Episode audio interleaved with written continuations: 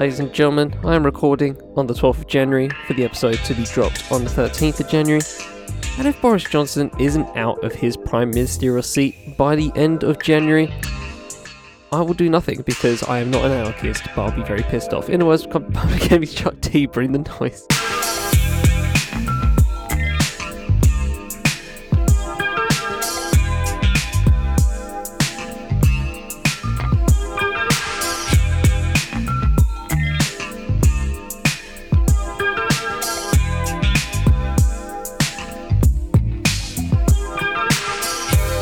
Fifth M Podcast Network, I am Charlie Taylor, and this is What's Good. Welcome back, ladies and gentlemen. Hope you've all had a good week in the circumstances. He's got to go, man. He, he has. He, like, you can't. You can't be doing all this, bro. Like Sky News did a bit I saw on Twitter today that basically showed extensive evidence of several government parties do you know they hosted seven, seven, seven parties in Downing Street in the garden? And all you can say is sorry. Nah, bro.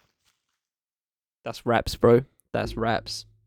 That is that is a solid chicken wrap, lettuce, mayo, couple other toppings, whatever you feel, right? That is pure chicken mayo wrap, man. That is a chicken mayo W R A P. It's wraps. It's over.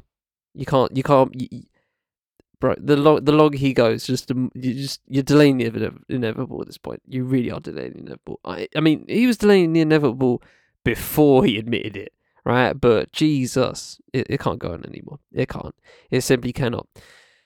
Other than that, um, yeah, I've had it actually half decent day. Like, um, I've made a day that was built up to be crap uh, to be actually half decent, so I can't complain.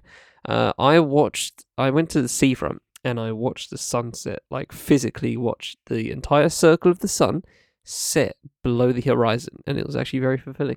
Took a lot of photos, uh, had my camera with me. Um, I've been doing this thing where, like, uh, on Twitter, I drop a, I drop a, a photo using my camera uh, every day, and I've done pretty well. I've done pretty well so far. You know what I mean? Twelve days in. Um, it's pretty good. Um, I gave myself 10. I gave myself a week, I think. So considering uh, I've passed that threshold nearly double now, it's all good. It's all blessed. Uh, but yeah, apart from that, solid. Can't complain. Hope you're all doing well. And with that said, let's jump right in. Uh, formalities before we begin. Email to IG, Discord link, all that, all that, all that in the full show notes. Please go give the articles a read for yourself and support the writers that make this show possible. And with that said, let the beat drop. Let's get to the show.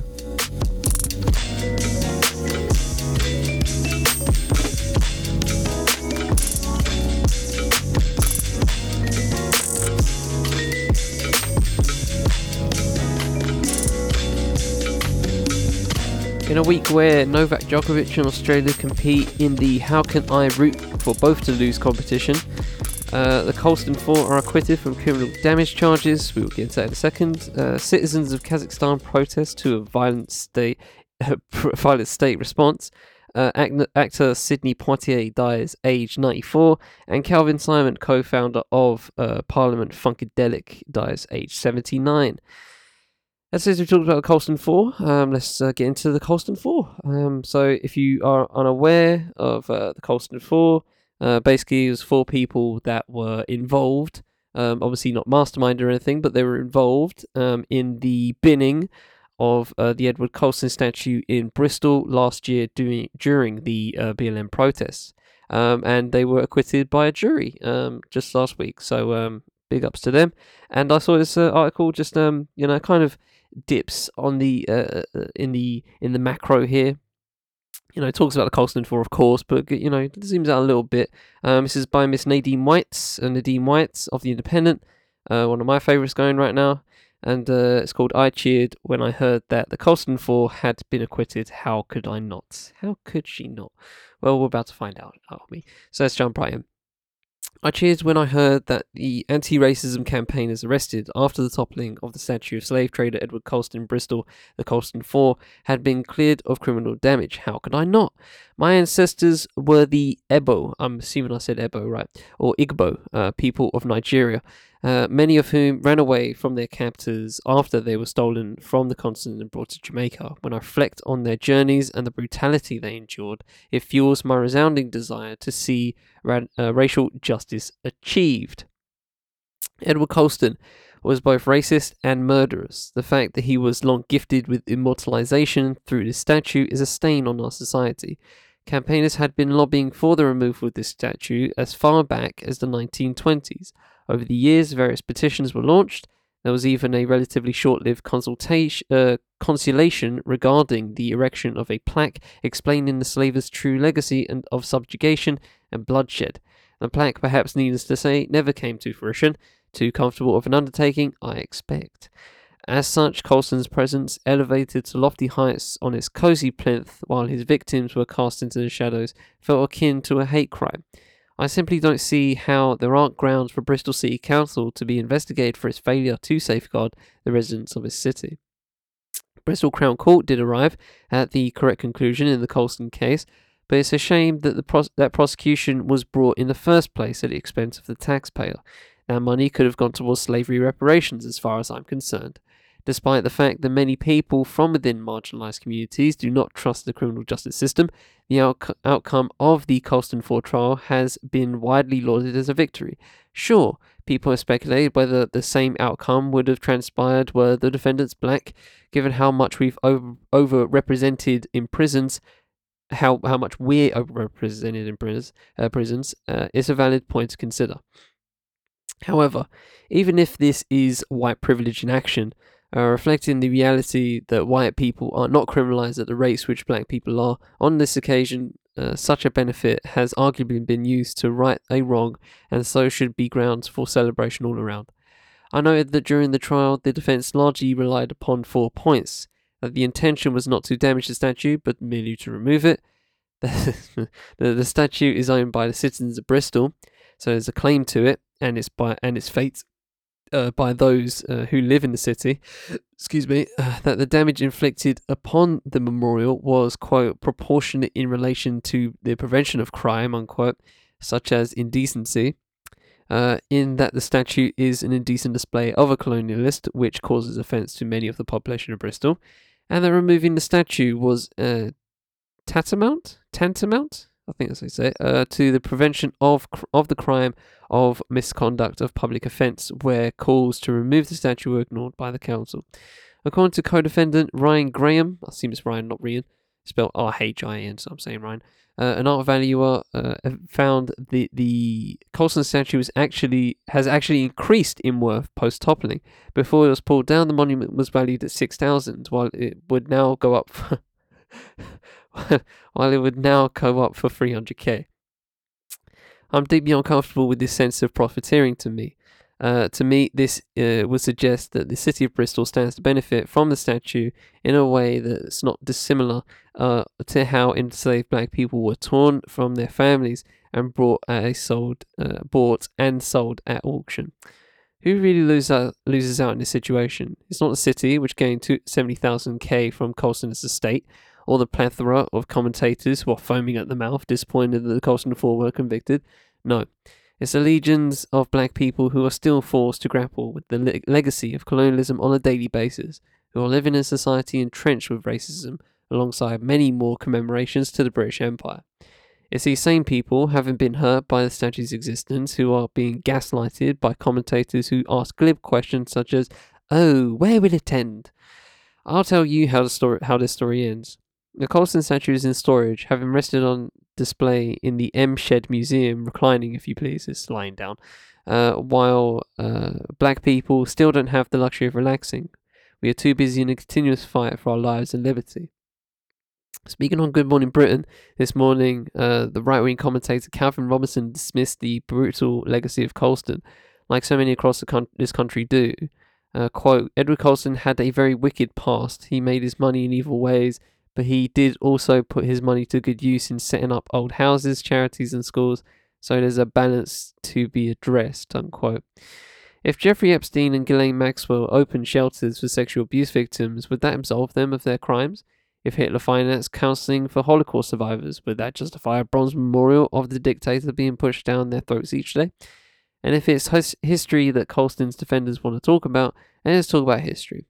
Having been born into a wealthy merchant's family, Colston rose to become a chief executive in the Royal African Company, which held a monopoly over the slave trade for a large part of the 17th century. He was directly involved in the trafficking and enslavement of tens of thousands of African people, including children, between 1680 and 1692. Uh, many black people res- resided in the city of Bristol. Young people were snatched from villages in Africa for slave enslavement, while those deemed of little worth, such as babies and the elderly, would be butchered in front of them as part of the seasoning process of psychologically and spiritually destroying captives. Many would be branded with a hot iron before being packed in and chained to the decks of the ships bound for the Caribbean. At one point, Bristol was uh, Britain's largest slaving city, accounting for 20% of the trade, and it was involved in the transportation of more than half a million people more than its current population. Owners had the right to torture and kill slaves who tried to rebel, and the bodies of those killed were often nailed to posts around plantations as a warning to others. Slave owning in British colonies was not abolished until 1834. The British government has uh, raised a huge sum, £2 million, through bonds to compensate slave owners for their loss, the inconvenience of not owning black people to make them rich. This held the record for the largest ever government bailout of an industry until the bailout of the banks during the financial crisis of 08 and 09. Through the pay- payment of taxes, many of us, including descendants of those enslaved, unwittingly financially contributed to the payment of that debt, which was paid off in 2015. Let that sink in. The very least that black people are owed is the right to not be confronted by slave uh, statues and colonial relics, which serve as reminders of what our families endured and continue to as a result of broken families, interrupted histories, and intergenerational socio-economic deprivation. Black people today still live with the legacy of the actions of people like Colston. Yet, despite being instrumental in atrocities against so many black families, Colston was able to successfully rebrand during his lifetime, donating huge amounts of money to charitable causes in Bristol.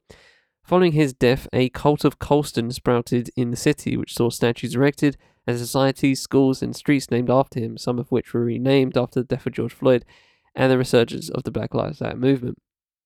Rema- uh, renaming or no renaming, some of us will never forget the truth. Least of all people who, like me, are descendants of ensla- enslaved African people. I can't forget the grim statistics, such as the facts that at least 19,000 black people died on ships bound for the Caribbean and the Americas. Many of their bodies were tossed overboard, while some opted to jump on their own accord, resolving to embrace a watery grave over a life of enslavement.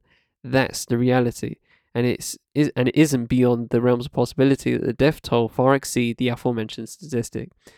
Let's also not forget that slavery, despite its atrocities, were considered legal at the time of its operation, and were still existing today were it not for actions then deemed illegal and rebellious. So I've got to tell you witnessing the Colston statue being tossed into the water like countless enslaved African people were disposed of as though they were sh- uh, chattel, ch- chattel, chattel, I forget, um, having been stolen from their homes satisfied me no end. How could I not celebrate the acquittal of the Colston Four? In pre-COVID times, parties would have been thrown, and I'd have been in the middle of the dance floor, jubilant that some small part of a deeply tragic history was being set right firm in the knowledge that the anti racism struggle above and beyond the toppling of the statue will continue tomorrow.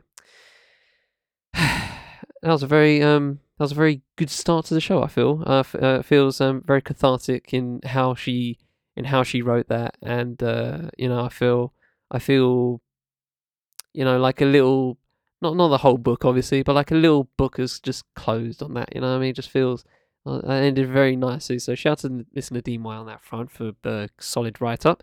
Uh, and uh, yeah, man, I can't agree more. I feel like um, there's, I mean, I feel like there shouldn't be statues at all um, anymore. Um, there was a good argument uh, made by uh, Gary Younge, uh, who's uh, also a writer and I think a professor somewhere. Um, and he, yeah, he made he makes a really good argument for just like binning statues over uh, uh, in in any overall, and um, it's a very fascinating argument. Um, so you know, go go have a look if you can find it. Um, I think he did a Today in Focus based on it. Um, I think last year, so maybe look for that if you want to go for that. Uh, but if you type about Gary Younge with an E at the end of it and uh, statues, I'm sure you'll find something. Uh, but yeah, man, shout, shout to Nadine White on that front. I feel like uh, is she she spoke for a lot of people um, with that, and uh, you know really made a, just a nice broad commentary on the whole thing. And uh, yeah, it's just simply perfect for me.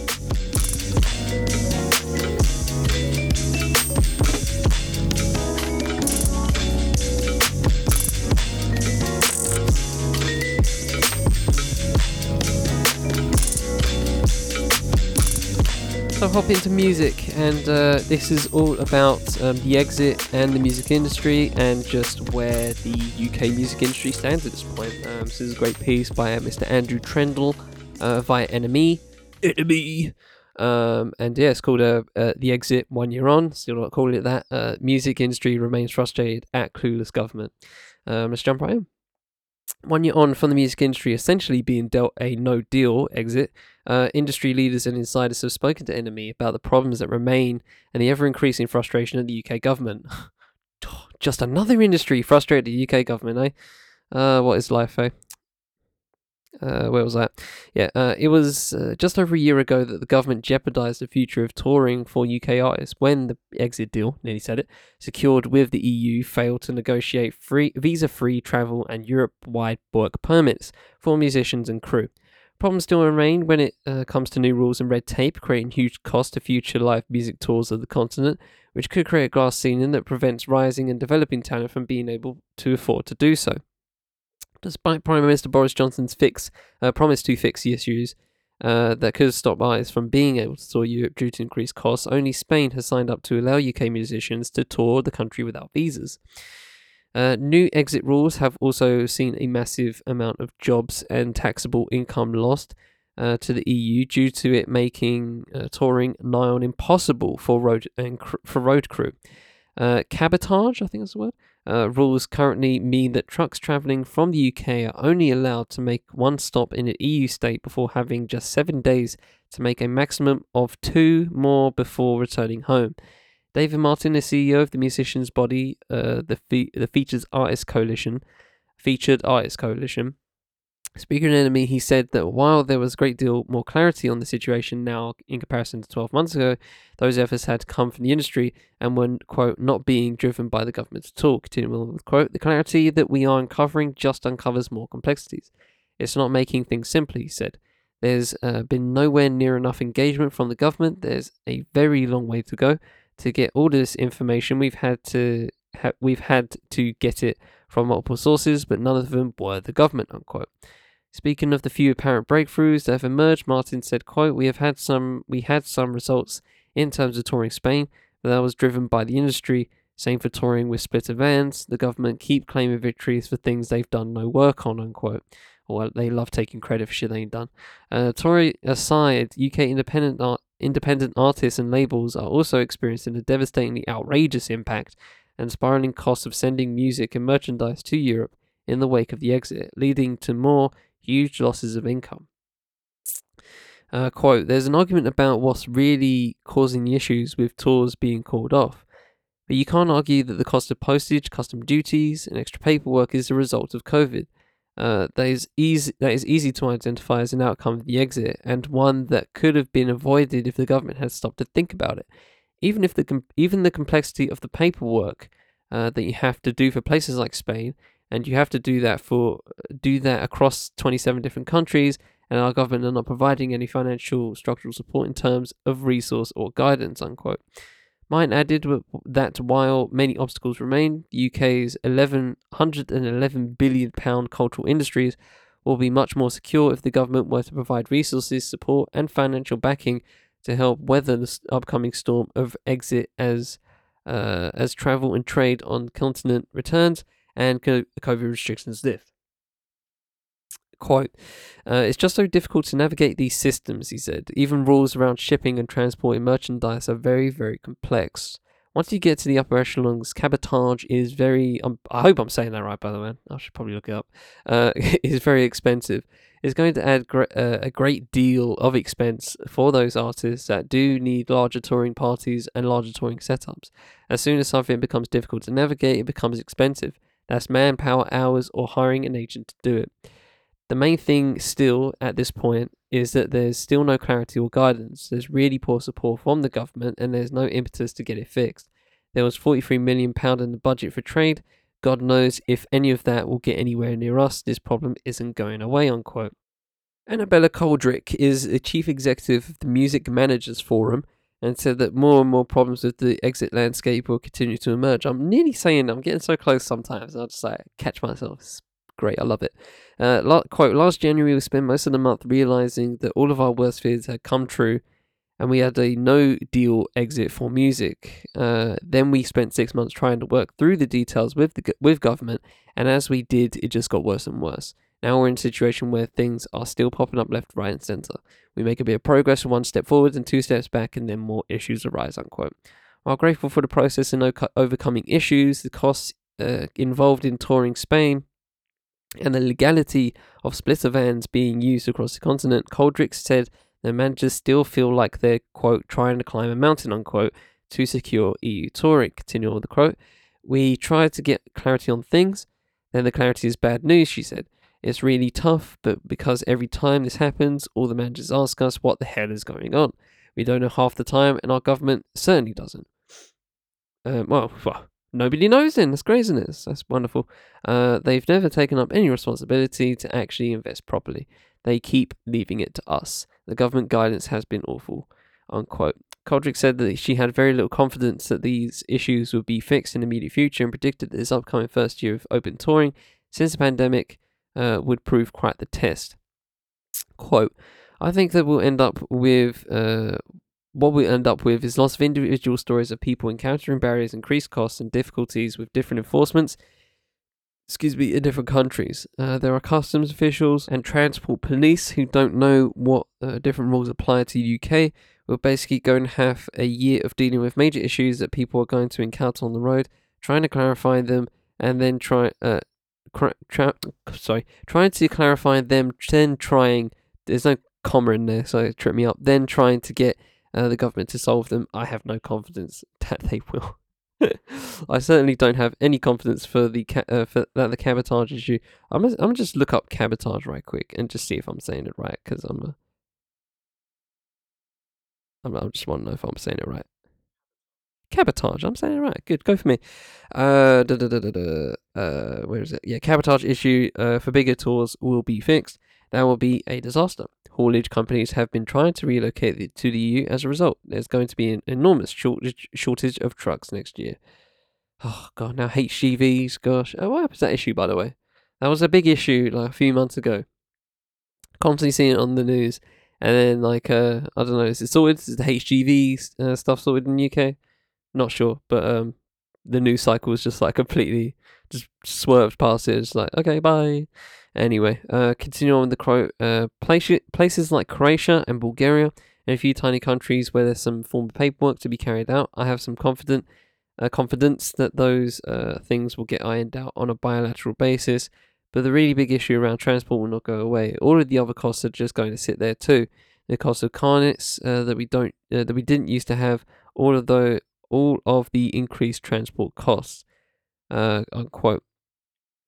Adding that these matters weren't resolved by a long way, Coldrick said that UK uh, UK acts and their crews will be in for a really rocky road in the summer. Quote, we will have to find, uh, we'll have to field these problems and either make the case that these artists need to be compensated, which is which this government is not in the mood for doing, or government is actually going to step up and address them with the member state governments. She said, uh, "We will keep pushing. There are some amazing artists who have been raising uh, their problems with the government, and we hope they'll continue to do so. That's the only real way we can make a difference. Um, so there's another set of quotes uh, from a few few other people um, from different sectors of uh, the music industry. Um, but I feel like you know we have uh, pretty much the entire point. Uh, so go peep the rest of the article if you feel the need to. Um, so yeah, just to say, a cabotage is uh, the right to operate sea, air, or other transport services within a particular territory. Um, if you were like me and were not aware of what cabotage was, um, but yeah, man. I really wonder um, how deep this rabbit hole goes. Um, not in term, not just for not just for the music industry, but for like, but for other industries. I'm wondering how many are suffering to this because, you know, the music industry. I feel as it pertains to the arts, I feel is probably the most, um, uh, probably the most listened to. Um, I feel like you know maybe the film industry is a bit, may- maybe the film industry, I guess. Um, TV industry doesn't because uh, obviously, most of that is relatively terrestrial. Um, and if you're, you know, getting it does, it, you know, none of this shit matters. Uh, when you're Sky and you're trying to get, you know, uh, Peacock shows on onto the Sky Q box, right? They, do that shit over the phone. That has, that has nothing to do with anything. Um, but obviously, music is very on hand. It's very in person and uh, proactive. So you have not just the artist, but you have the artist people, and that's like you know a certain amount of people, right? They have their entourage, and then there's the entire crew side of it, right? So, you know, film, film, film. I guess in in in a minor comparison is probably less red tapey because you know unless you're filming somewhere else, uh, you can you can get crew there you can get crew, you can bring crew over, I guess, right? But that'll obviously probably make more. That'll probably cost more money, and then uh, and then obviously you know location is pretty much paramount on that front from what from what you're doing. Uh, but if you're doing it in, if you again, if you're doing that in UK, like you know most TV shows here are, then what's the problem? There's probably no issue there. So when it comes to being an artist, you ain't making money from streaming. You're barely making money from uh, maybe like physicals and merch, right? Physical copies, hard copies of your of your shit. Uh, so you know, you, you, the money the money making is via touring. You could do as many UK tours as you like, right? But you know, you wanna you wanna branch out there. You have fans somewhere else. You may have fans in somewhere like Germany or Spain or Italy or whatever, right? Or France. People have fans everywhere, right? people have international fans. This is this is this is modern music these days. You can get I, I can I listen I can listen to someone from fucking I don't know, South Africa. I listened to a 17 year old from a rapper from South Africa this past week. Not never did never was never going to do that in 2005. You know what I mean? Never going to do that in 2002, 20 years ago. So, uh, you know, you, you you have the artists have the have the have more impetus, um, monetarily and just in terms of fan service. You know, going to other places and um, you know, and doing smaller shows you know, I'm not saying like you have to be the Weeknd, you have to do like a whole world tour or anything, right? You don't have to be like that. It could just be, you know, going to a certain country or hitting up a certain city, right? You hit up Berlin, maybe hit up a couple of spots, right, for a couple of nights, right? Boom. They go to, you know, go to somewhere like a Paris or something like that. You know what I mean? Do a couple of shows in Paris, right? Stuff like that. It's not hard. It's not hard to think about, right? But then comes all the logistics now. Uh, what do you do with that? What do you do with all those logistics and all those people that are needed? What if you're hitting up a festival? Shit, man. What if you're hitting up a, a, a European festival? Fuck. Like, I, I don't know, bro. Don't know. No, no idea, bro. Uh, I just, man, I, I could just only imagine how much of a toss it is for an artist just to um just to get something sorted on this front.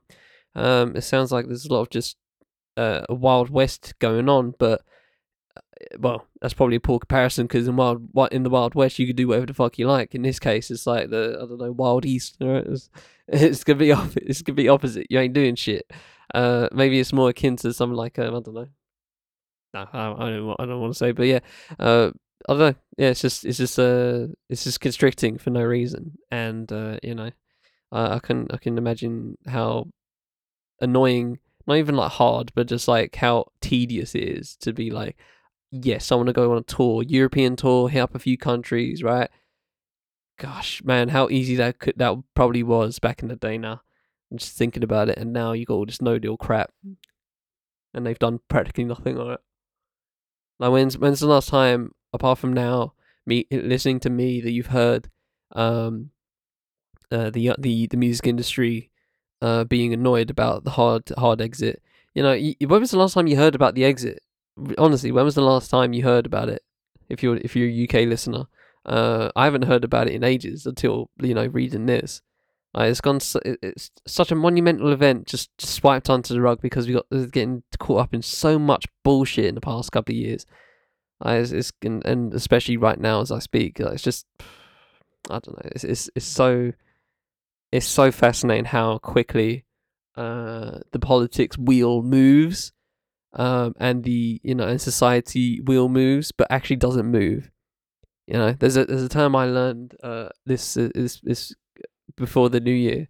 It's called vection, uh, where you have the sensation of moving, but you're not actually moving. I can't. F- isn't that just a perfect descriptor of UK politics and UK society, where it's just like constant spinning, and you feel like you're moving, but you're not actually moving. Uh, it takes society ten years to uh, to get a grip on something, and it takes thirty years for politics to get a grip on the thing that took society ten. You know what I mean? It's just it's just silly. So um, anyway, uh, big up to the artists, man. Big up to the managers and all the music people, because uh, yeah, man, you're you're you're not gonna need it. You're not gonna have to like come together on something and just like just just bomb the not bomb. Poor word, poor word choice. Um, bum rush the government and just say like, "Yo, we're here. We got pro- we got problems and we need sorting right now." Do, do, do just keep just keep moaning like the uh, like the energy companies are doing right now. Just just do that.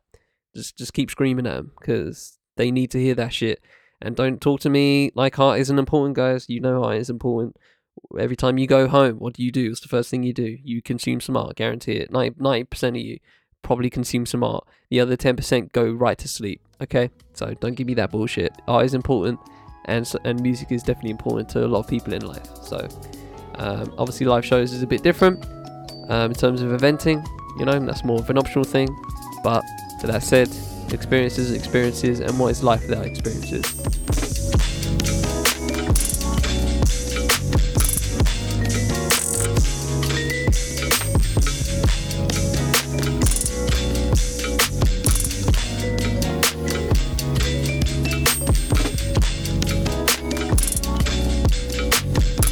So hop into film and TV, and uh, this is something that I've been wanting to talk about for a while, but I've just never actually gotten to it. I've always been so um, not unimpressed by method acting, but just like kind of asking, do you need to go that hard? You know what I mean? Like, do you, do you really need to go that hard? Where you're, you know, acting like the character for weeks on end. Like, do you really need to do that? Um, as it turns out, uh, Hollywood have been getting method, uh, method acting all wrong. Uh, this is according to Mr. Eric Hetzler, um, who is a senior lecturer uh, at the Department of Media and Performance for the University of Huddersfield.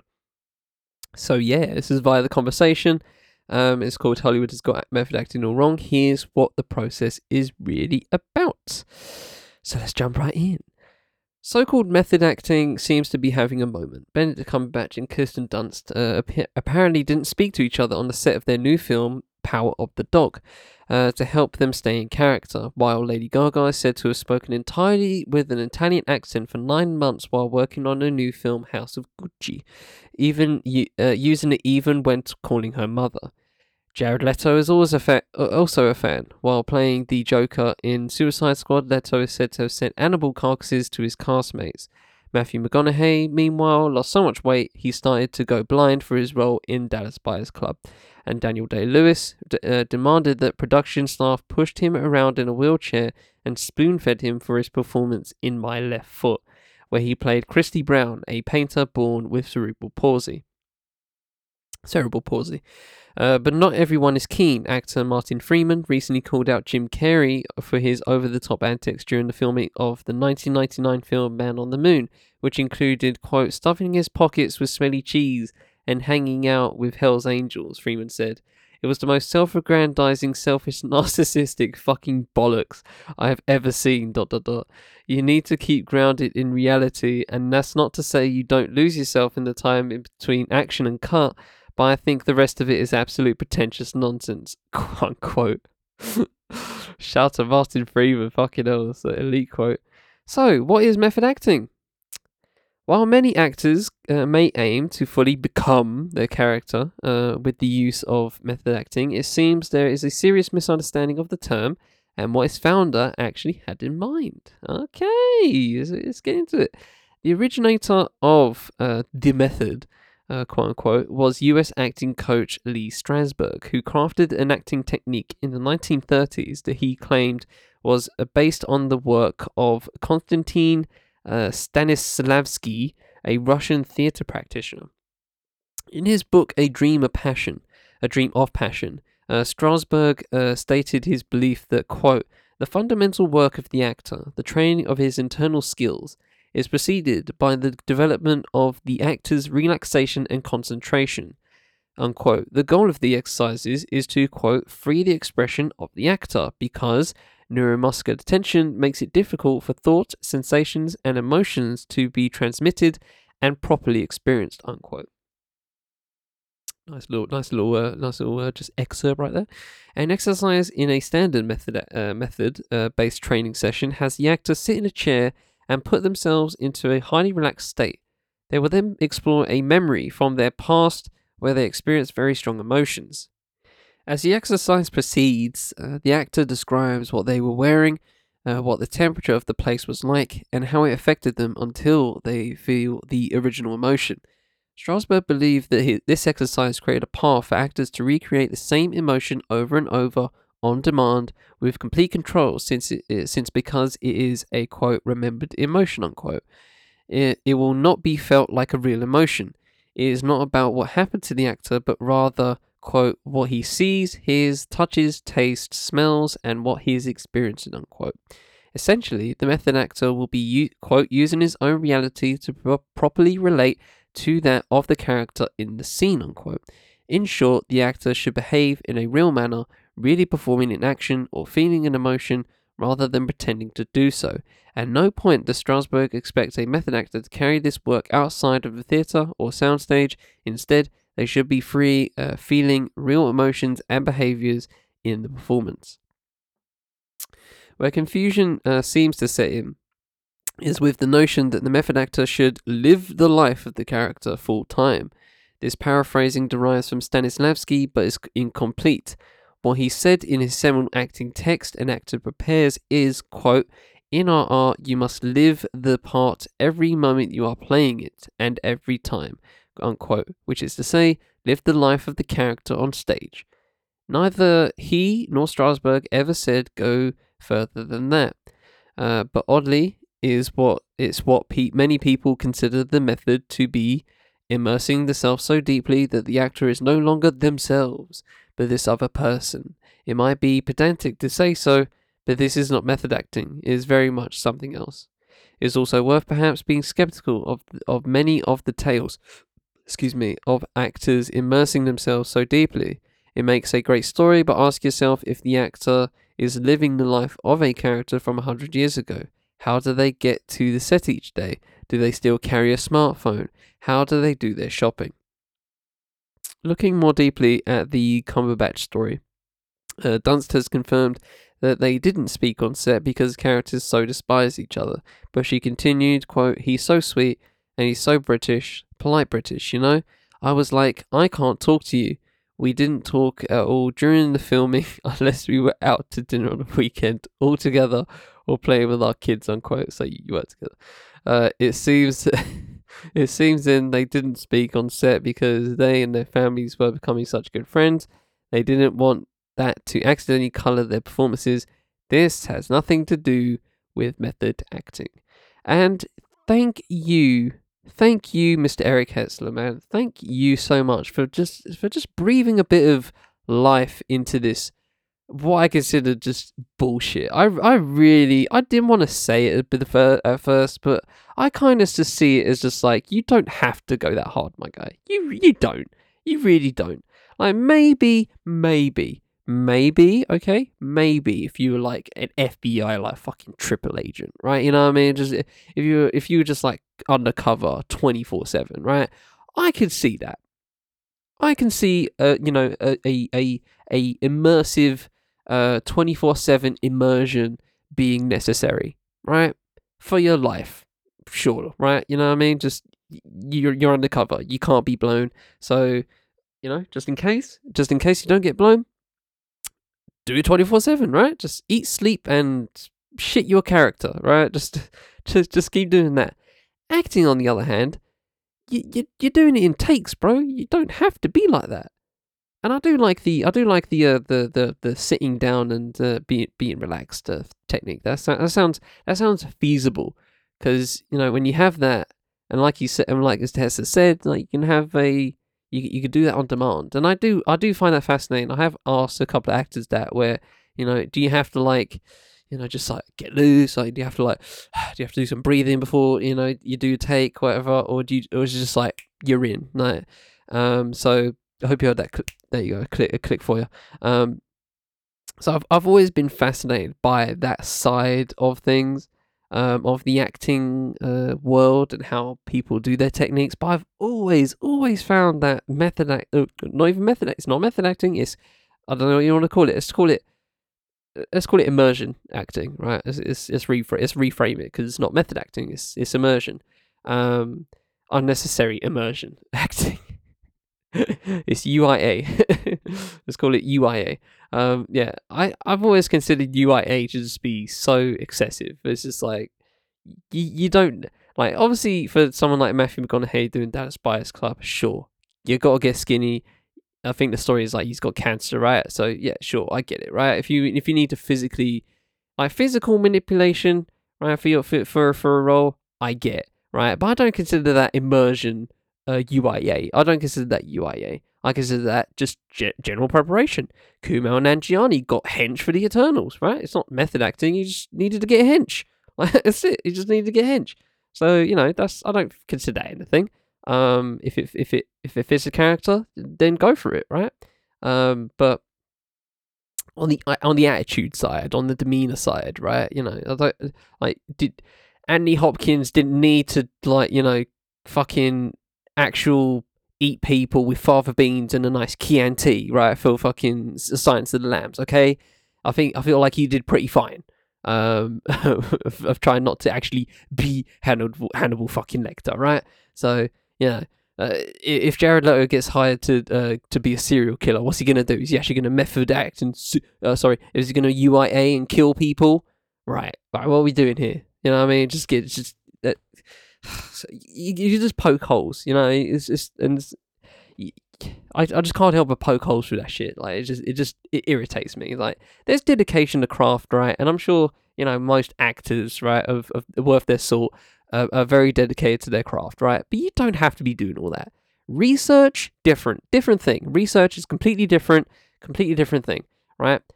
But doing that immersion shit, speaking Italian for nine months, like, come on, bro, like you don't don't need it doesn't need to be like that. You know, imagine imagine like you call your mum up on the phone and you're speaking Italian, she's going like, "What the fuck are you talking about? Why are you speaking Italian?" it's fucking it's the it's uh, so absurd, and I'm glad. I'm, this has honestly been such a this has been a thing. You know those things that you kind of just you, you always irked by, but not irked enough to actually look into it, right? I'm I'm glad I found this because I've been so irritated by like the concept of UIA, and I'm just like, I'm just like, do they need to do that? Do they really need to like do that, or is it just like fun for the you know for for the for the for the for the for the for the film reporters to just like say, "Oh, do you know what he did? He he he stuck cheese in his pocket." It's like, okay, you know, what I mean, is it is it for the is it for the film Instagrams that can post fun facts about act, uh, what actors did during a scene or whatever? Oh, this scene was completely improvised. Or or uh, you, did you know Jared Leto, uh, you know, sent uh, fucking cat cat feces to to his uh, to his uh, crew members? Great, bro great, great. Cheers. You, you, uh, just double tap that shit and move on. You know what I mean? So uh, fucking UIA. Let's call it. Let's call it that from now on. Unnecessary immersive acting. Let's let's call it. Let's reword it from now on. Method acting does not. Well, it does exist, but not in the case these lot are thinking of. It's called UIA from Hint Here Forth.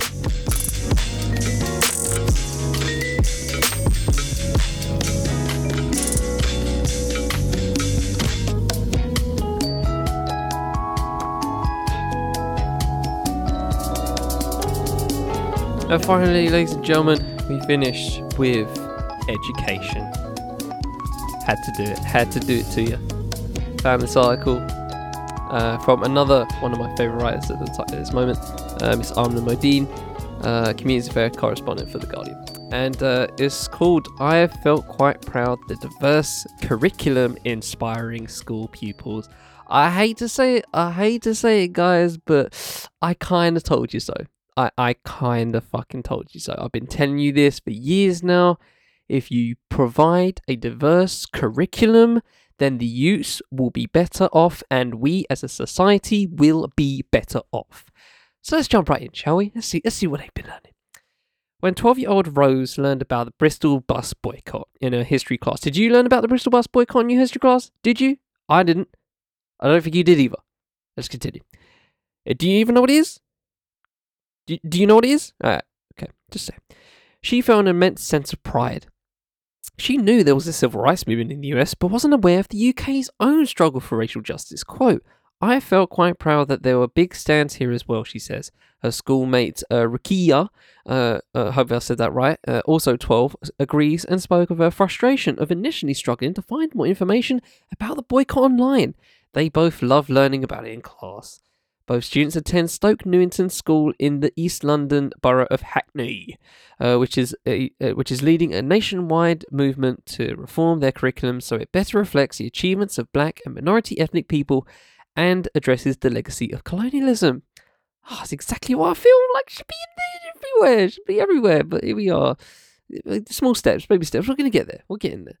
The diverse and anti-racist curriculum, titled the Diverse Curriculum, the Black Contribution, uh, was uh, uh, was developed by teachers and local council staff just over a year ago and provides students with nine new six-week lessons on subjects including the Windrush generation, diversity in science, and activism. Uh, the free resource has proven successful, with more than 2,000 schools already uh, across the country signing up.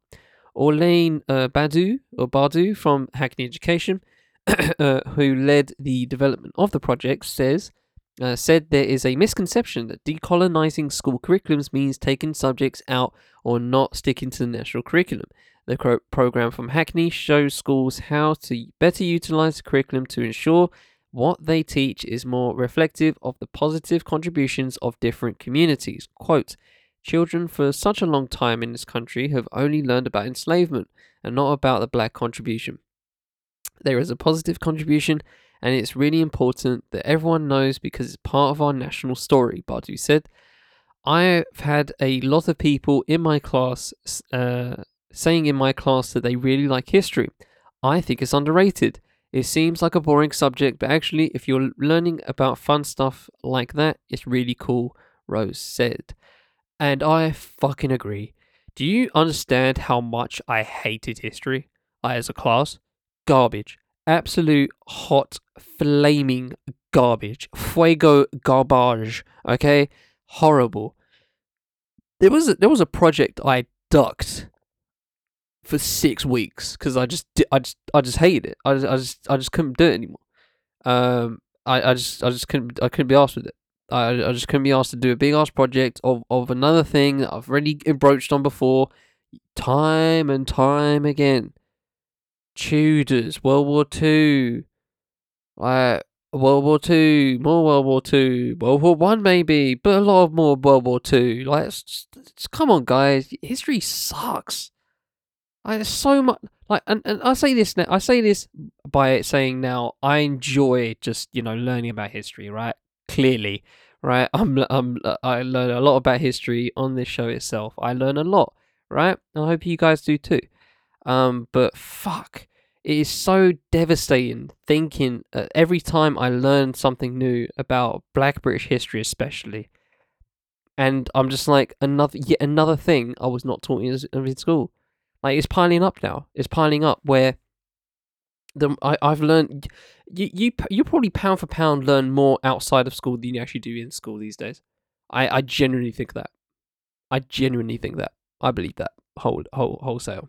Um, and that's no fault of the teachers, right? It's no fault of the teachers, right? I I, I appreciate my teachers. I appreciate my educators, right? Espe- uh, you know, especially ones that you know taught teaching me stuff, right? Um, but the curriculum just needs to refresh, like overall, not just history, but in a lot of ways. Like it's just like, come on, bro. Of mice and men, of mice and men. We're reading a book by a dude born in the fucking 1800s. Is that what we're doing?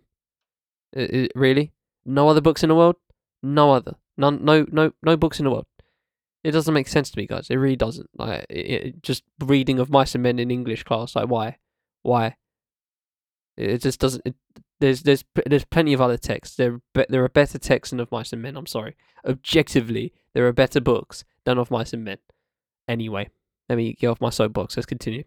Uh, Antoinette uh, Bramble, councillor, deputy mayor of Hackney, and cabinet member for education. Gosh, she got a lot of a lot of uh, jobs. Uh, young people, uh, young people and children's social care said it was important uh, that the diverse curriculum was embedded across subjects and that they didn't uh, confine learning about uh, Black history to a single month. Quote. So you're const- uh, constantly evolving, challenging, but ultimately empowering young minds to think about how they reshape their future and the world they got uh, they go out into, Bramble said. The groundswell of support for the curriculum across the country shows the desperate need for a resource for a resource such as this, Bramble said. She is keen to work closely with the national government to implement on, it, it, implement it on a national scale. The political will, however, is not currently there.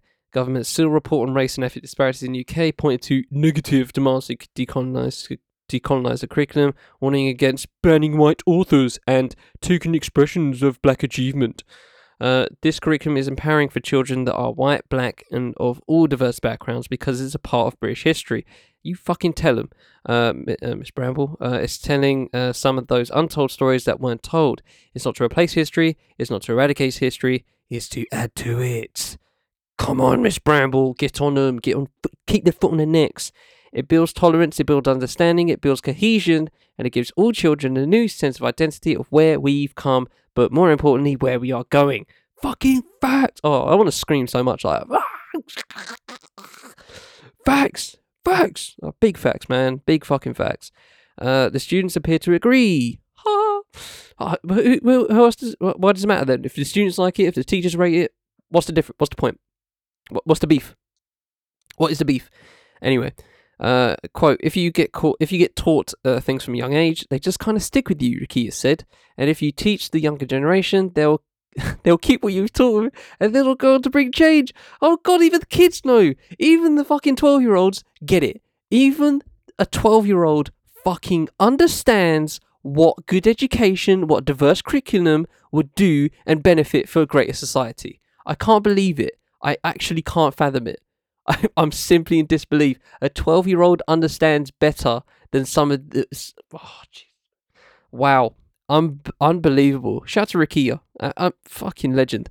Uh, both students say it's nice to see where movements and ideas, particularly ones they don't agree with, originate from. They believe it's vital to hold on to these un- untold stories as they grow up.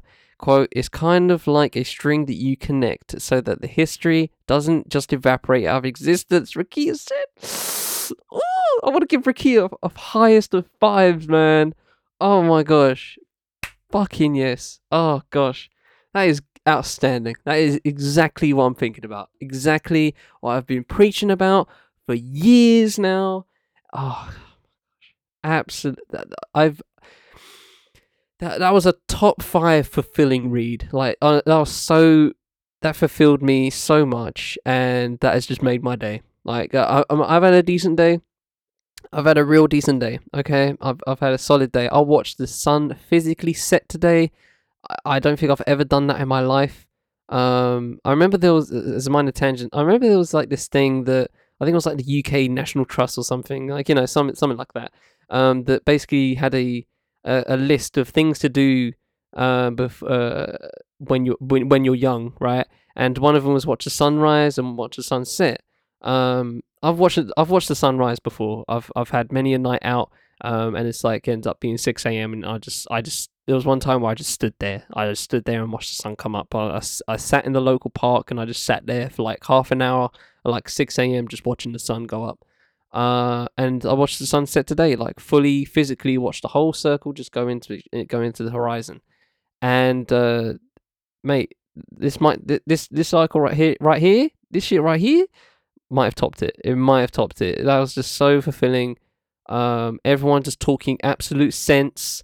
Uh, and the fact that kids understand what a, what the benefits of a diverse curriculum just blows my fucking mind, and I can't wait. I can't wait for this to be implemented on a national level. Hey man, if it's already been na- implemented now, two thousand schools, two thousand schools, two thousand schools have already signed up to this. Two thousand schools have already signed up to this, and no- nothing about the government. Just keep going. Just keep going. Just keep encouraging schools to do so and fuck the government. Fuck it. If they don't care, if they don't want to put effort into it, if they want to produce bullshit reports about race inequality, which you know, uh, which, which I talked about on a particular episode. I think it was literally called. I think it's literally called Race Inequalities uh, Report. Go look at that episode if you want to hear me talk about that.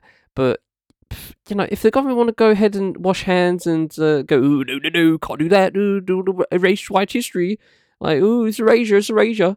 If you if you don't if they don't want to do it, go do it yourself because there clearly are. 2,000 schools. You're telling me that you can't get more schools on that? Get more schools on that. Just keep going. Just keep going, and they can do it on their on their own personal time. Go do it. The benefits are so so large for society. So uh, imagine all the with all the issues going on now. Just think about how many of them, how many of those issues would be completely a non-factor if people in my generation, if people in my sister's generation, so 10 years above and up, and, uh, you know, 30s, 40s, right? And maybe my mother's generation, right? Just imagine if my mother's generation got the right got the right teaching. Oh my gosh, we'd be in utopia right now. I, I, don't, I don't know if you guys have seen that meme online. Like I see on Twitter, but I'm sure you see it everywhere else. Uh, where it's like um, the, world if uh, this didn't happen or, or if this happened and it's just like you know everything's silver and like flying cars and shit you know just classic utopia picture mate if pete uh, this is my simple this is my simple advice to just a lot of remedies in what is happening in our society right now in the UK, in the US, and a lot of other places. Okay, if you teach a diverse curriculum, right, dedicated to the entire history of your country, of wherever you're at, and encapsulating many other people apart from the dominant caste or the dominant race, right, or the dominant uh, whatever, right, dominant whatever. Uh, if you if you if you produce a diverse curriculum and let the kids decide for themselves what is right and wrong, because it's it's going to be fairly fairly obvious which is which parts are right and wrong.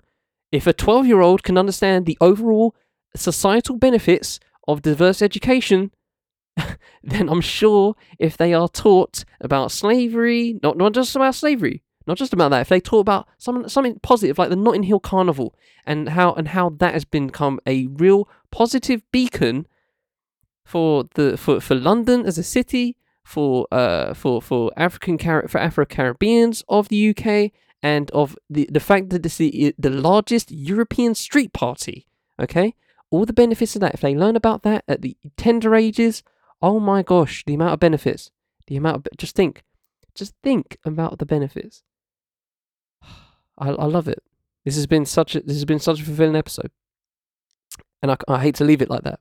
I really want to continue on just gassing up, but ah, uh, that that honestly, improvement in education gives me hope for life. That, essentially, there's not many things that give me hope for life, right? I'm I'm I'm I'm semi pessimistic about most things, right? Uh, sometimes I'm low key just anarchy, anarch, an anarchist. I just want to see. Sometimes I just want to see the government burn to the burn to the ground. Um, I'm loving what I see now. I'm watching uh, the Conservatives just like you know trip over trip over themselves, trying to you know save Boris Johnson's fucking ass. Like it's funny to me. I find it humorous. I find I find some shit going on uh, in the US hilarious. I find it. I find the US as a whole to be like the greatest reality TV that's ever reality TV'd. Like if you if you just yeah if you, if you just look at uh, someone showed me uh, an American friend literally sent me as I was recording today a video of this. I think he was like a doctor dude or just a medical student or something, and he was in a town hall. He had two minutes and he just rapped about getting the vaccine.